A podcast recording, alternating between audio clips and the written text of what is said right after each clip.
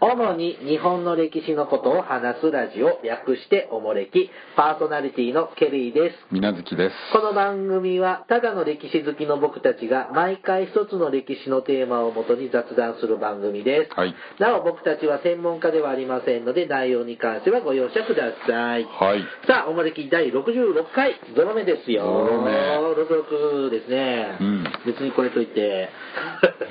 ないですけどないんもか。さあ、もうね、年末ですよ。そんな時期ですか。はい。宮崎さん、クリスマスの予定はそうですね。可愛い子とデートでも。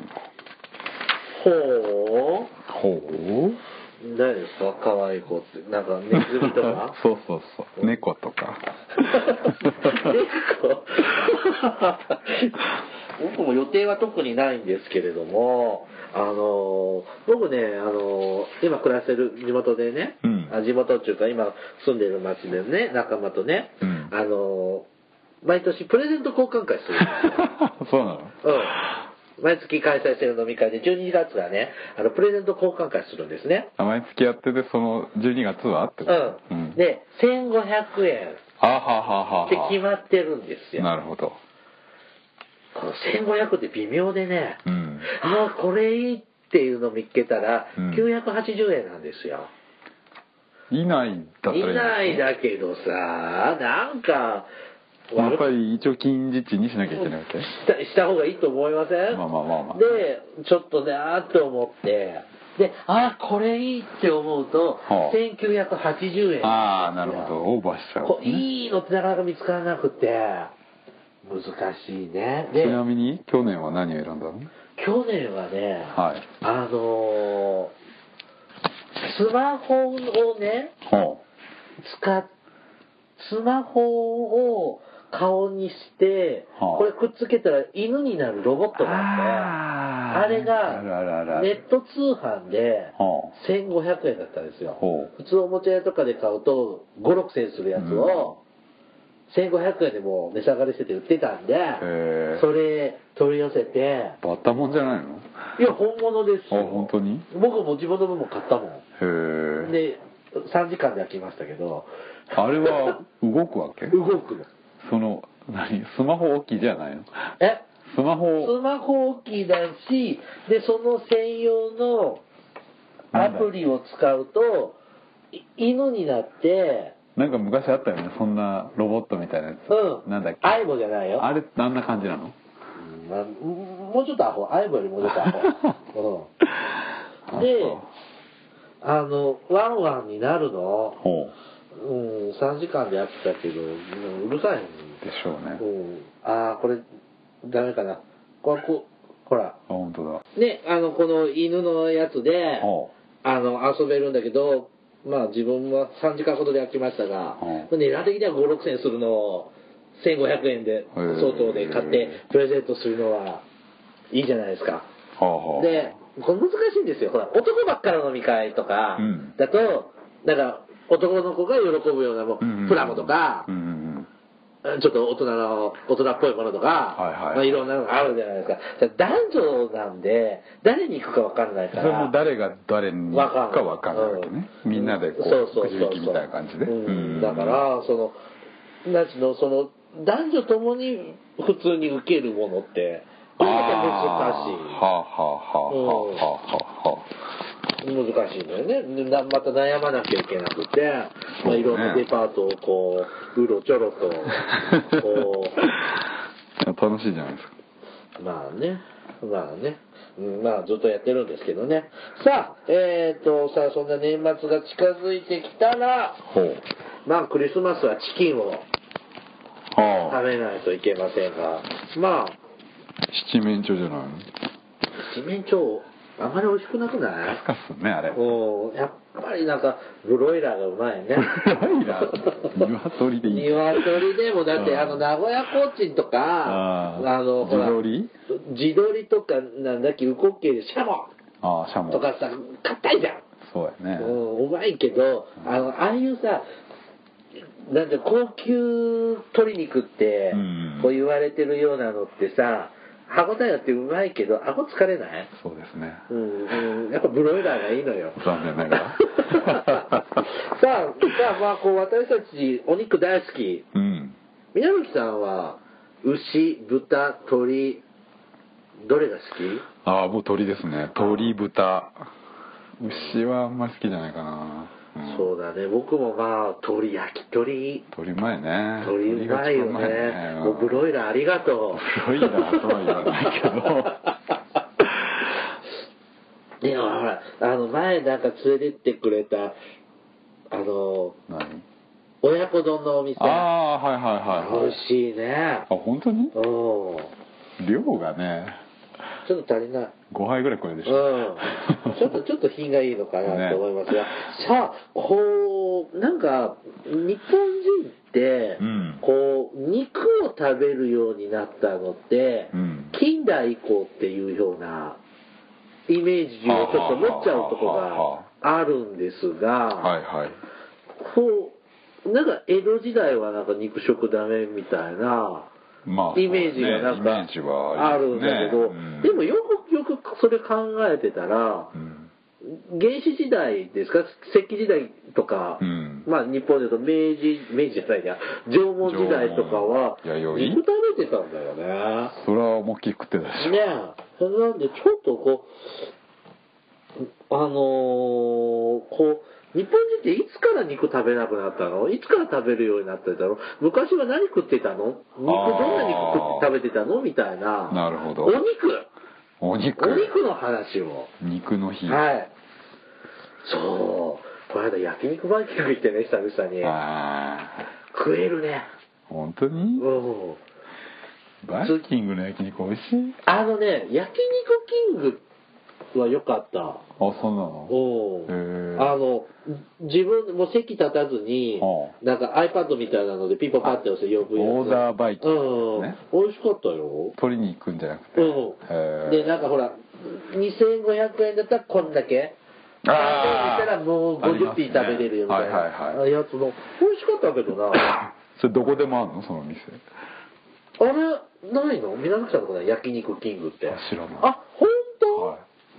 当、あじゃあケリーさん多分しかないのかなあの界隈だけなの。いやーキング聞いた焼ことない肉キング。あ、本当？あらま。まあ、また探しといて。はい。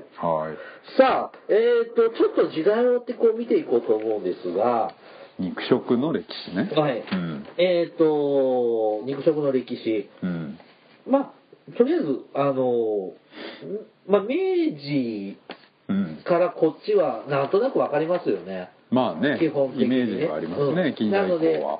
なので近代以前。は。あえて。はい、前で昔の話ですねほ、はい、で行きますで、まあ、一番古い日本の時代は縄文時代なうんわけですが、縄文。縄文時代でな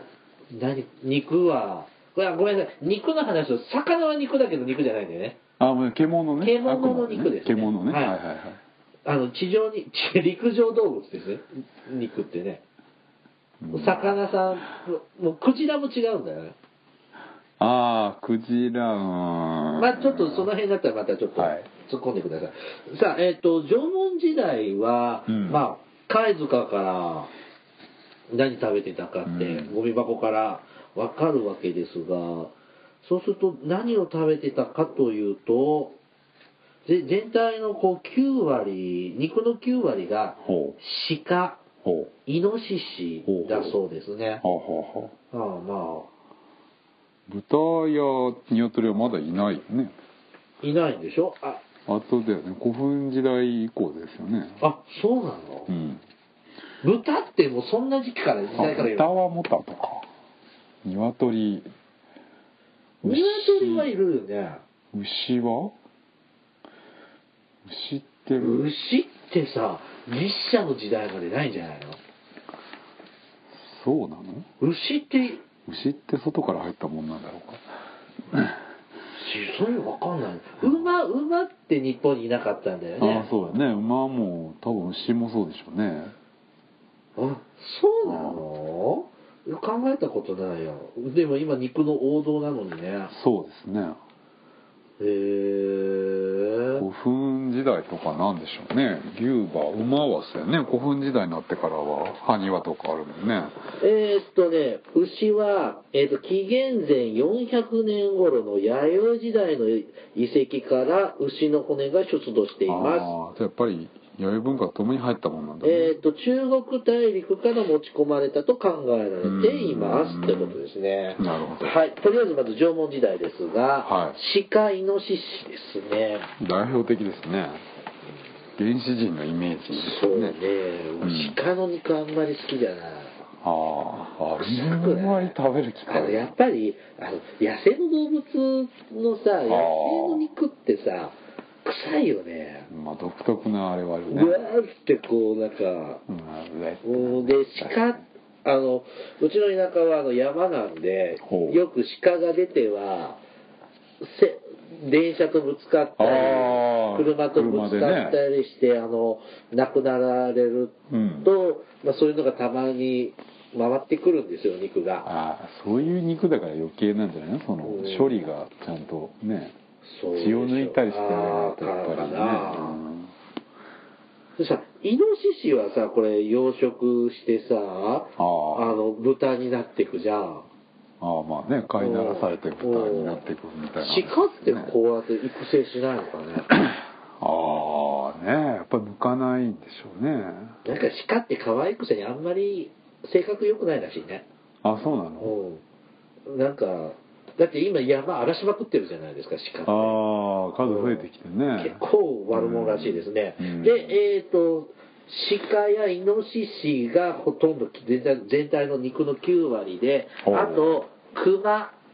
あクマキツネキツネサルうんウサギうんタヌキほムササビうムササビカモシカなど60種類以上の哺乳動物が食べられていたようでうす、ーんで、まあ、ちなみに調理法は焼く、炙る、煮るなど、え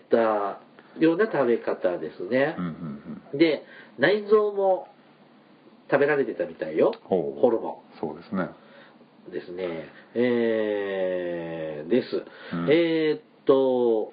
熊ってなんか聞くね。ああそうまあ今でもね熊の手とかってなんか食べるとか聞かあなあ中国の料理ありますねい。きつね。キツネなんかまずそうね。でもよくほらなんか昔話とかであれ、タヌキじゃないタヌキ汁。キかツネあそうかカチカチ山ではあさ、はあタヌキ汁になってあれ食われちゃうんじゃなかったっけあ最後そうでしたっあ、けじゃあ、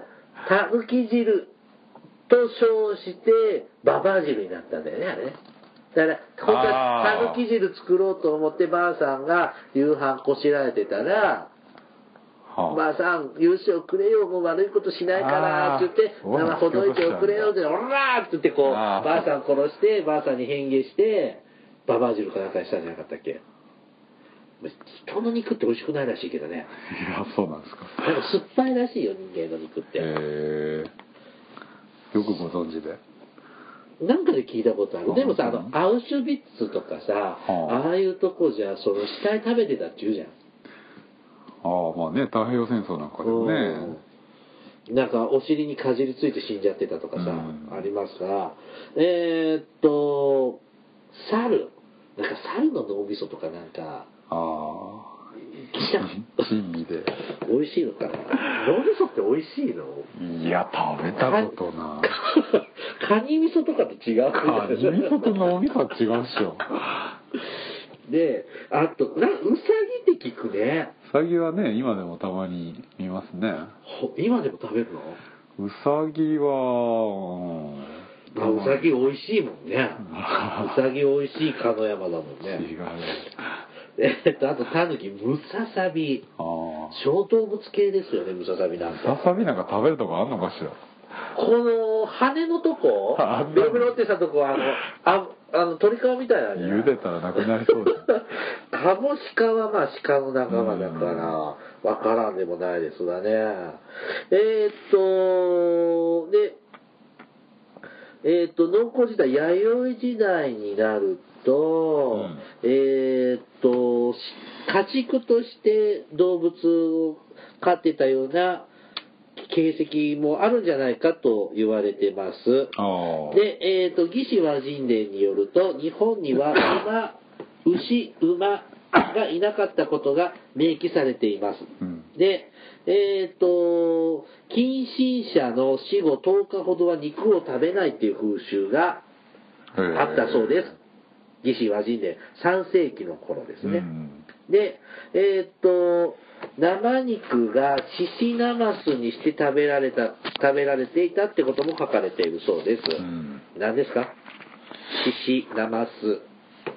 ユナマスッってケあの酸っぱい。ユッケみたいなんじゃない のユッケ。えーっと、生肉、あ、そう、生肉か。うんああ、生肉を食べるのは神事であり、うん生肉の保存技術がないために、生贄はその場で殺して食べてた。うんということですな生肉食べれます全然本あ当嫌いなの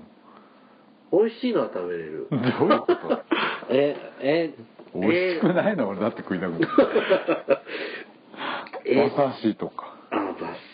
し高くてよあー注文できません今ユッケだダメなんだっけあユッケユッケそんな食べないなあったら食べる、うんユッケはあのねレバーは僕苦手あれ馬刺しダメレバ刺しダメだからあー別にあれ今販売しちゃダメでしょレ飲バ食刺し店ではダメだねうん、だから何にも僕困ってない。あそううんあただ、あのー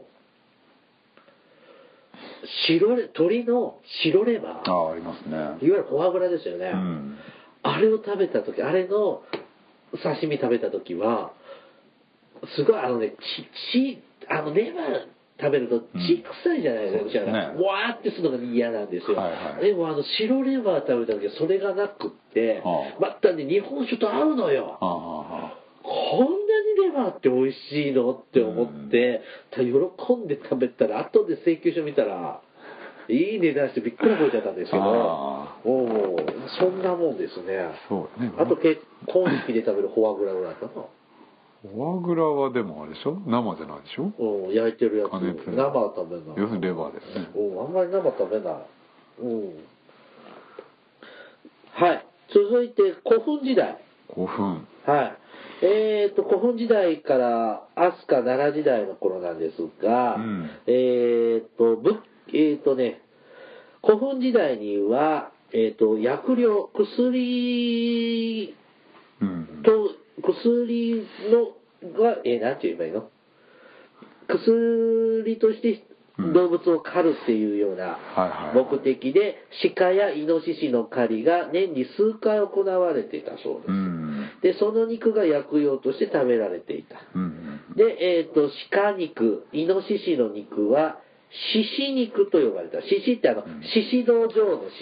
穴みたいな字ねはいうんと呼ばれていました。で、えー、とこの古墳時代になると馬や牛が輸入され、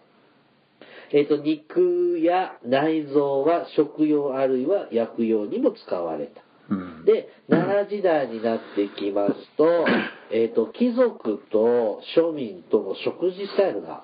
うん差別化されるようになってきて、二分差がねはいはっきりしてきて、で、うん仏教が入ってくるんですよね。そうやなで、えー、と動物の殺生や肉食がたびたび禁じられるようになりましたうんが、えー、と日本書紀によりますと,、えー、と天武天皇は仏教の立場から落とし穴や飛び出す槍を使った狩猟を禁止し禁止しましたうんで、えー、と獣の肉の代わりに鶏肉があの食べられるよううにんだったですね。で、えーっと、この頃ですね、まあ、白鵬、まあ、飛鳥奈良時代から、貴族の間で牛乳や乳製品の摂取が盛んになれ、なり、動物性タンパクが補われるようになりました。うんで、庶民の方は仏教が浸透していなかったので、金、こう、狩りしちゃダメって言われてるにもかかわらず、えっ、と、肉食は続けられていた。うんで、奈良時代には、えっ、と、前の時代から食されていた動物に加えて、ムササビ、はあえー、だから、縄文時代も食べられていたけど、しばらく食べなかったんだろうね。うん弥生古墳の頃は。うんうんでまた食べられるようになったんだけど匂いが随分強いみたいですねああそんだかな感じらだねもう奈良時代を最後に食べないへえあと酢を使って鹿の内臓を、えー、と流すにうんすることも始められた、でえっ、ということですねそう牛乳とか飲んでたんだよねそうだね仏教の影響で肉が食べられないんで動物タンパクを牛乳から取るっていうのが出てきたのね貴族に乳牛の牛乳なのああどこのうなんだ辺ろのう牛舎に使うどっちだって出るんでしょ出るんだろうね、うん毎日出るだって今のって毎日出るようにああ品種改良されてるんでしょ、はいね今牛乳も高いよ ねそうなんですかそうでなんかさ牛乳ってさ地元の牛乳飲んで育てなかったあの小学生の時給食でああ地域のねうん、だからねやっぱね地元で、ね、飲むの地元産のうん牛乳が一番美味しいなって思いますが、大内山牛乳うん、その三重県のねうん有名なブランドですね、ううんんありますねだから森永牛乳とかあんまり、あうん好ーきじゃないですねさあ続いて平安時代ですねえーっと平安時代ですねもちろんこの仏教の文化が続いてますが、うんその他に陰陽道が、えーっと盛んになってきて、えーっと獣の肉食の菌位がより強まって、木ですね金木あ近畿が、あの禁止が強まってきますね、うんで代わって鳥や魚が食べられるようになってきますうんでこの魚が食べられるようになってきてあのー昔より食べられるようになってきたから魚の値段が随分高くなってきたのかなへえですね鰹節とかも結構はあはあはあ重宝されるようになってきたはみたいですね。はい。で、えーっ、と、鳥がよくたくさん食べられるようにあはなってきて、鶏、カモ、あかもキジはですね、がた食べられるようになって、鹿の代わりにカモ、あああ鳥ねやっぱ鳥はハードルが低いんですねで、イノシシの代わりにキジが食べられるようになった。うーんで、えーっと、またこの頃はね、汚れを信じるあまりに、馬、馬肉ですね、うんは有毒とまで考えられたさ、へーられてたそうです。で、今昔物語っうんてありますね。あるね庶民が獅子肉を買いに行く場面が出てきたりしているので、やっぱ完全に肉食の習慣がなくなったわけではないみたいね。はい。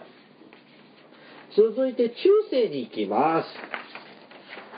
鎌倉時代。うんえっ、と、武士の時代ですね。で、まあか、武士の時代になってくると、えっ、と、肉、肉食、獣の肉を食べることに対する禁忌が薄まってきました。うん武士は狩りで得たウサギ、イノシシ、鹿、クマ、タヌキなどの鳥獣を食べていたそうです。おう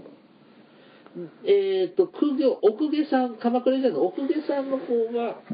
あんまり食べてなかったうんようですねで南北朝になると南北朝時代になると珍味としてうん何これ熊の手のひらああまさに熊の手でしょうね熊の手うんタヌ何ていうかこれたぬきのわかんない沢戸沢渡り沢渡りタヌキあじゃあ猿の木取りうんそういわゆるこれタヌキの手とか猿の手ってことかな料理名なのかねうんえー、っと豚のイノシシの皮あなどのあ煙の手のひら獣の手のひらあそうか手を食べる、うん、豚足みたいなもんかねそうやね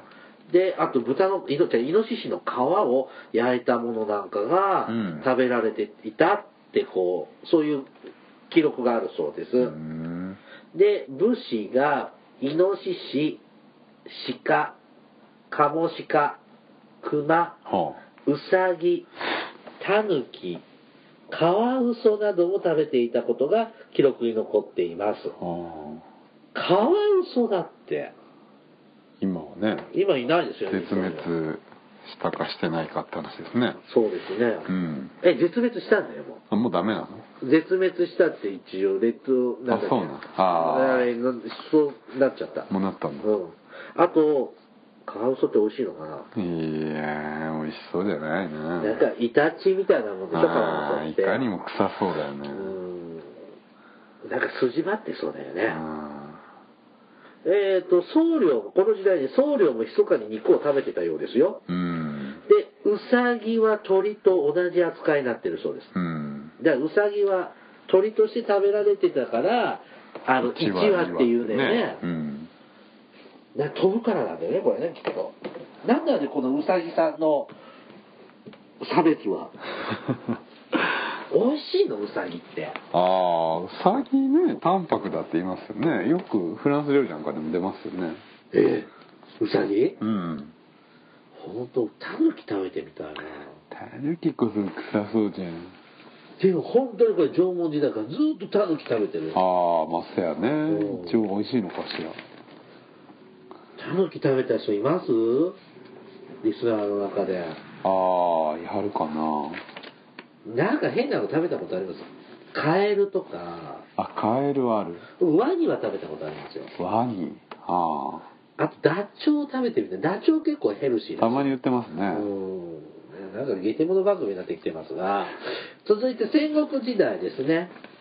えっ、と、南蛮貿易が始まってきて、うんえっ、と、外国ですね、えっ、と、外国からいろんな、今までなかった食文化が入ってきます。うんで、えーっと、そういう西洋の医学書でね、うんこう、なん獣をの肉食べるのは、うん病気を治す健康のためにいいよっていうようなああ解説があったらしくって、うん割と食べられてたみたいね。うんで、えーっと、フランシスコ・ザビエル。あザビエルが、えっ、と、はね、あの、日本人の食生活を真似て肉食はしなかったんだけど、うんその後から来た宣教師たちは、えっ、と、信者に牛肉を勧めて、うんえっ、と、1557年、高高知、高知じ ?3 年うんの復活祭では、えっ、と、メス牛を殺して、はあ飯に炊き込んで、信者に振る舞ったそうですよ。ちょっと美味しそうだねた美味しそうだねあの牛炊き込み牛の炊き込みご飯ねうん美味しいなんかよく給食で出てたあとキリシタン大名の高山右近は小田原征伐の際うん蒲生氏里や細川忠興に牛肉料理を振る舞ったという記録がありますえっ、と戦国末期からは商業捕鯨捕鯨ああクジラクジラも始あまっているーそうですね。で、えっ、と、み、この阿波は三好市、うん三好さんですね。んが、この、えっ、と、拠点だった城跡ではね、うん牛、馬、豚、鳥、クジラ、犬、猫の骨があー数多く出土しておって、えっ、と、食用だけじゃなく、鷹の餌や愛玩具として家畜が飼われてたらしいなあ。で、肉も市場に流通していたらしうんい。で、京都でも、やっぱ肉は一般に食され、え京都は、えっ、と、肉食はやっぱそ、こんなに普及はしてない一。般的ではないはい。うんようで、えっ、と、秀吉が御用税天皇を呪落台、呪落帝に招いた際にもう、ん肉は出てなかったそうですね。ああはい。ってことですが、まあ四国では、これ犬や猫は食べてないよね。いでやも食べるでしょ犬は食べるか。犬猫食べてね猫って食べれるの、猫も食べんじゃなえー、猫い猫猫をどうやって食べるの 焼いて犬でも中国えハクビシンだっけ犬みたいなハクビシンはいイタチじゃんイタチなの犬はね韓国なんかでも食べますよね食べるの美味しいのいやーどうなんだろうあれもなんか薬食いだよねなんか精をつけるとうーんそううんって言ってねあのあのねうちの近所にね、うんあの精肉場があるんです精肉かああー通そう路がなんであすかっはていはいはいでよくウォーキングできる広い公園があるんだけどほ、まあ、そこまで家から歩いていく時にそこの横通るのよ、うんでも日が暮れてる夜行くでしょ、多分明日お肉になっちゃうあー豚ちゃんがあーもういるのよあブヒーブヒーって泣いててああうん明日おに死んじゃうわけじゃないなんか悟ってんのかなあーとか思って あそこ通るとき嫌なのよあで家帰って食ってんでしょそうよそうよ、うん、だからあれ商品になってるから食べれるんだあよあねまあそういうもんでしょうん今の時代は ねはいえー、っとまあえー、っと安土桃山時代ね秀吉の時代ですけども、えー、っと1587年天正15年うん秀吉は宣教師ガスパール・コエリョに対してうん牛、馬を売り買い、殺し、食うこと。これまた、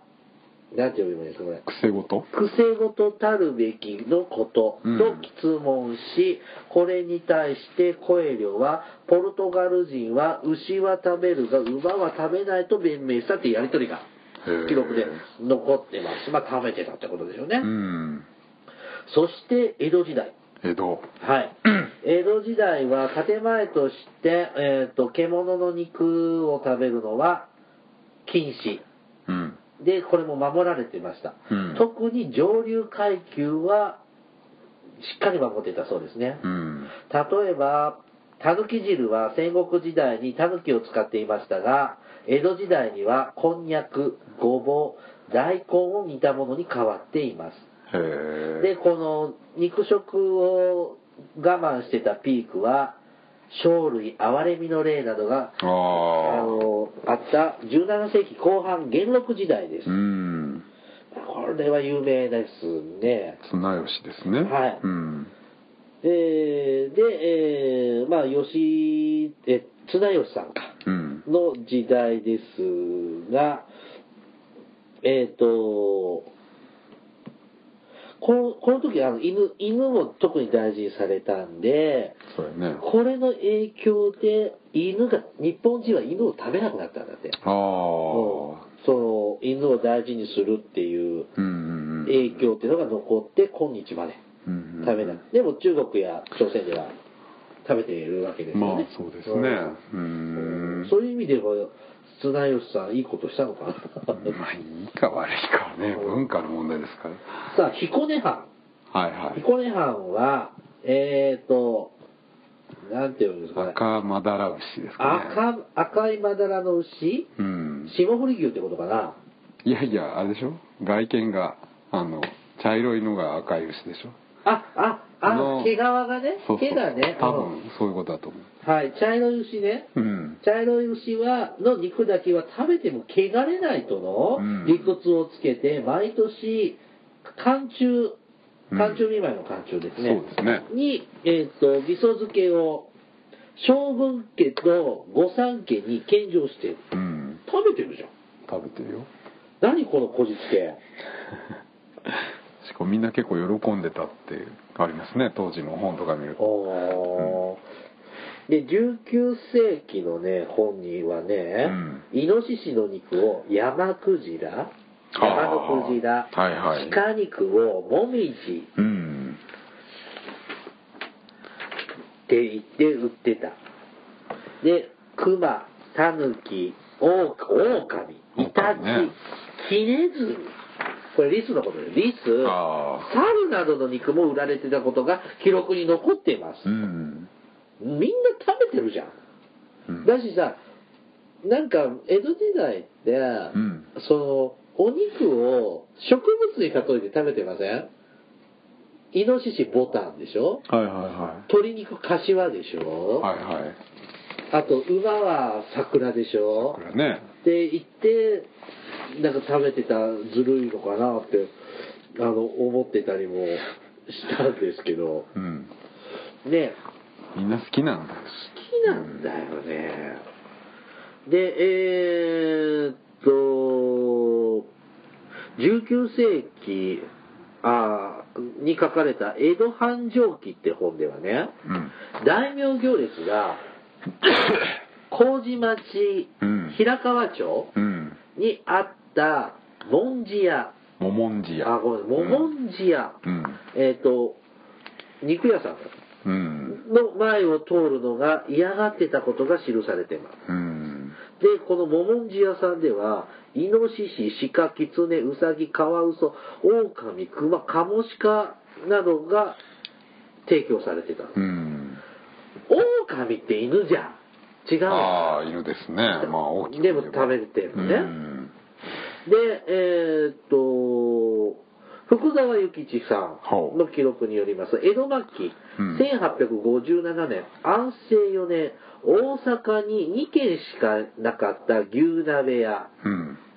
え、江戸時代に牛鍋屋ってあんのもうそうやね幕末ぐらいから明治じゃないんだ。うんまあまあ普及したのはそうなのかもし明治れなないの、ねうんすき焼き。江戸の終わりぐらいになると結構こういういろんな獣の肉屋さんって出てきてるんだ。あるね江戸いもう幕末も結構乱れてるんですね。うんえーっと、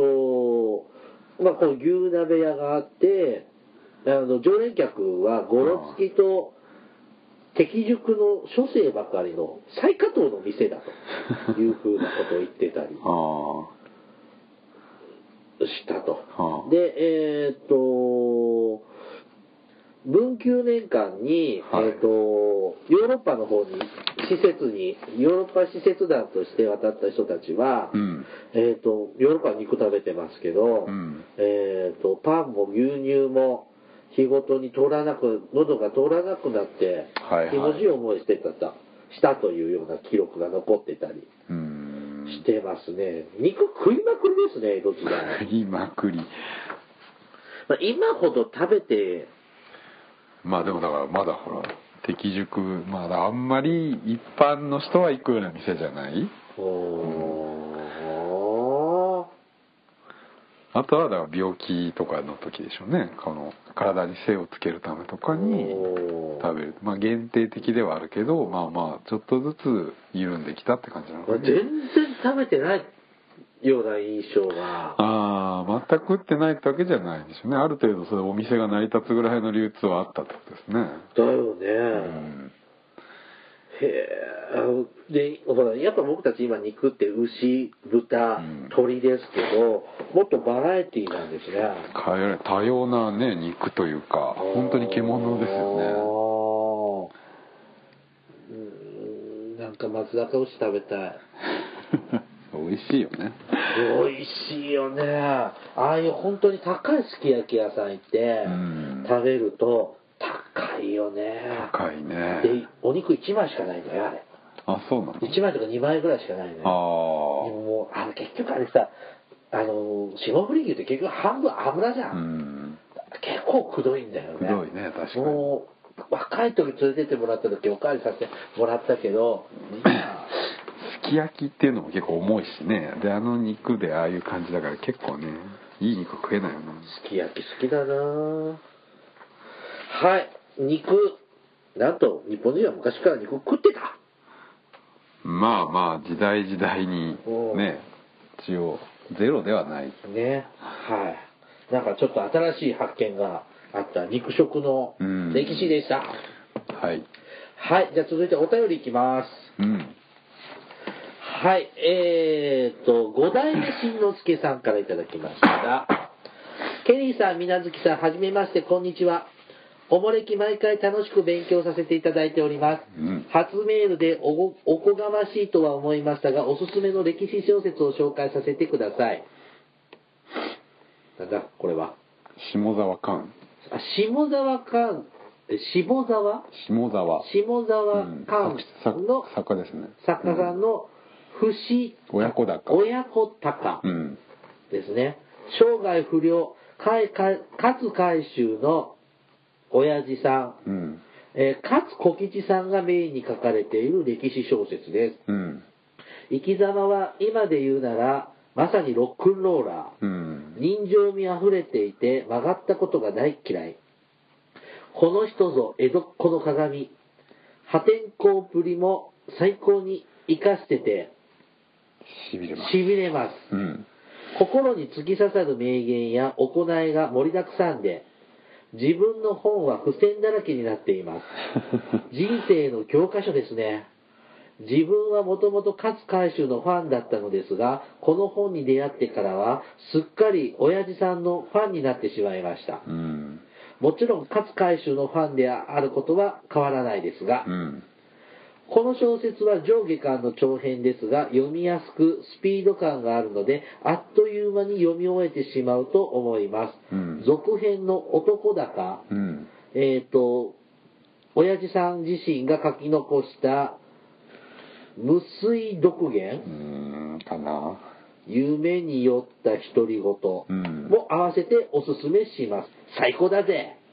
それでは今後も配信楽しみにしていますね、と、いただきました。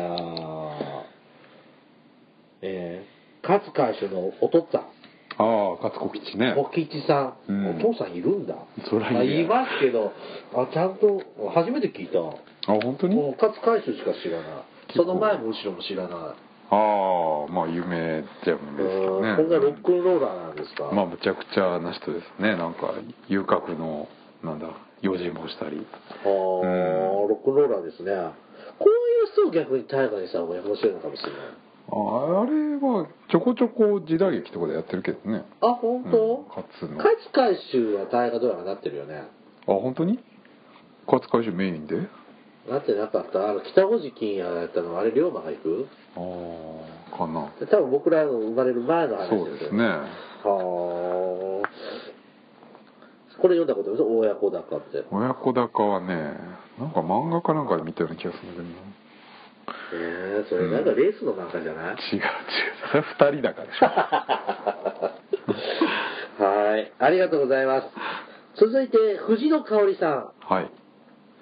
ケリーさん、みなずきさん、はじめまして。藤野香織と申します。うんいつも楽しく拝聴しています。最近、劉慶一郎うんの歴史小説を面白く読んでいるのですが、そこに出てくる、鬼くくぐつしじゃないかなぐ、鬼くぐつしについて、いや鬼はいらないじゃないくあぐでくぐつじゃくぐつ市について、どこまで本当なのか気になります。もし番組のテーマになりそうなら、ぜひくぐつ市のお話をお願いします。うん何くぐつ市って。くぐつってなんかあれなんじゃない人形使いわかんない妖怪いやいやいやいやえ芸能の人じゃないのおちょっと違うう。のかもしれないけどちょっと、我々の、操り人形の人じゃないのくぐつえ、あの、浄瑠璃とかでこう黒子になってこあうあしいてる人う感じじゃないああいーやまあそれかはわかんないけどどこまで本当なのかって。うんどういう作品かわかんないんでねそうね。うんはい。またちょっと調べてみますね。はい、ありがとうございました。うん続いて、九条さ九条さんん。はい。うん九条ではないですよ。多分九条。九条はい。公家さんですかじゃないかなえ。ー、すごいケリーさん、みなずきま、ね、ごめんなさいケリーさん、みなずきさん、はじめまして、九条と申します。おそらくお二人と同年代かと。ケリーさんのゆるいのにする鋭い質問。うんみなずきさんの何でも受け止める博識。とても素敵ですね。うんだいぶ前ですが、ケリーさんが大河ドラマの主役に持統天皇をしていましたね。うん実は私もずっと思っていたので嬉しかったです。ピンじゃない、ピンじゃ弱いのでは、と、水月さんが話されていましたが、そんなことはありません。人心の乱も夫に同行していますし、天武天皇の死後も考えると、むしろ天武は邪魔なぐらいです。とにかく、古代史か明治以降の近代史で新しいチャレンジをしてほしいです。長くなってすいません。おすすめ漫画、本たくさんあるのでまたメールします。うんそれでは更新頑張ってください。ほら、はまーいだ、自動、自動店の大河ドラマ、なんかすごい人気ですねありますえね。ーちょっと今、下準備つ進めてますので。ははあい。あの、ちょっと次回の収録の時ぐらいには、ちょっと提供しますね。はいと思ってます。はい。続いて、小じたまごさん。こじたまをはい。はいケリーさん、みなずきさん、こんにちは。いつも欠かさず拝聴しています。はいゾウさんの回、とても楽しく聞かせていただきました。うん地元名古屋にまつわる歴史は、馴染みのある地名も出てきて、なんだか地元の友達と話している気になりました。あの、小島子さんは、あの、ラジアという、ポッドキャスト番は組いやってて、愛知の方なんですね。はいはいはいえーで、今回はぜひ話してほしい歴史があるのでメールをしました。うん 日本の歴史ではないのですが、主にというこの名前を前向きに捉え、はい中国の秦の始皇帝のあたりの歴史につい て、ぜひとも取り上げてほしいです。はい中国の戦は日本の戦と兵隊の数が桁違いですごい迫力ですね。数年前から真の中華統一を舞台にした漫画が流行っています。うん僕もその漫画をきっかけに中国史に大変興味を持ちました。うんこれからもためになる放送を楽しみにしています。というふうにいただきました。真の始皇帝。ああえっと、これ、えっと、キングダムっていう漫画。今アニメしてますよねあ、そう。確かあ、本当？うん宮崎さんよく知ってるの俺、全然テレビノーチェックなんですけどあ本、これ、あの、今30何巻まで出てますあそうですかうんあのね、絵が苦手なあ僕もの。なんか終わりあのね、目がね、なんか、このねキャーってなってて、ちわかるょわかるっとね、手が出ないんですよ。はいはいはいでもあんだけつ30何巻続いてるってすごいよね。あまあ、中国のね、あの、歴史はね、日本史と大きく関わってきますから、うんまあ、いつか、取り上げる時も来るでしょあほう。うちょっとやっておかなきゃ、やっぱ中国と朝鮮は、はいちょっと勉強しないといけない、いいでしょうね。そうねうん。まあ、また、気長に、こじこじさん待っててくださいね。はいはい、最後、いきますね。今日最後のお便り、九条さんからいただきました。再びはい、再び九条さん。えこんにちは。平成のモンハン聞きました。うんえっ、と、角川の日本の歴史、角川書店から出てる、はいはいはい日本の歴史、えっ、と、有名な先生の、先生はカバーイラストだけで、中身は違う人の絵だそうですよ。あそうなのそれから、鬼のパンツが虎柄なのは、えっ、と、中院の方向、まあ牛虎でいいんじゃない牛虎の方向を指すと、えっ、と、聞いたことがあります。あー頭が、頭の角が牛なのですって、ちょっと気になったので、というふうにいただきました。えっ、と、この時喋ったのが、あの、雑談で喋ったのが、あの、角川書店から、あ新しいやつねあの、新しい日本史の漫画、全10巻とか12巻とかで、宮崎駿じゃないあのれジブリの人ジブがリのあのチラシに飾ってはいましたが、でも表紙だけで中は違う。はいはいあそうなんだなんかずるいね。全部書いてもらえばいいの。なんかそれってなんか、なねえなんとか証拠とかになんないのかな。詐欺だねうんはい。で、あと、鬼のパンツ、鬼のパンツはいいパンツ、すごいぞ、すごいぞですが、あの、虎の皮でできてるんですが、えっと、牛虎の方角ってのは、要するに鬼門ってことですねそうですね。えーっと、今で言うと北東ですね。北東北東が鬼門っていうので、うんまあ鬼がいるうんね方向なんですうね。んなので、パンツは虎。はあで、角は牛はなんですね。これ聞いたことあるああそううへです。えね。牛虎のまあそういうあれなんだね象徴的なもんなんだね鬼っていうのはそうね。うん鬼は怖いよ。そりゃそうでしょうけどね会ったことないけどはい。たくさんお便りありがとうございましあた。りがとうございますはい、おもれきではリスナーの皆様から、えーお便りを募集しています。えっ、と、お便りテーマ、えっ、と、大河ドラマの思い出、感想、勝手にリクエスト、あと、大河ドラマ、朝ドラの誘致活動報告をお待ちしております。他にもいろんなテーマを、えっ、と、募集しております。詳細はおもれきのブログをご覧ください。また、おもれき配信50回記念の缶バッジをプレゼントしております。ご希望の方は番組の感想と合わせてお便りください。えーお便りは E メールまたは Twitter のダイレクトメールでお送りください。メールアドレスは、おもれき2013、アットマーク、gmail.com。つづりは、あーつづりはない。それでごめん。今のはね、もう一個の番組の方なんだよ。 はいうんはい。えーっと、ツイッター ID、あツイッターのユーザー ID は、おもれき2013です。はいはい。それではまた次回、ポッドキャストでお会いしましょう。さようなら。さようなら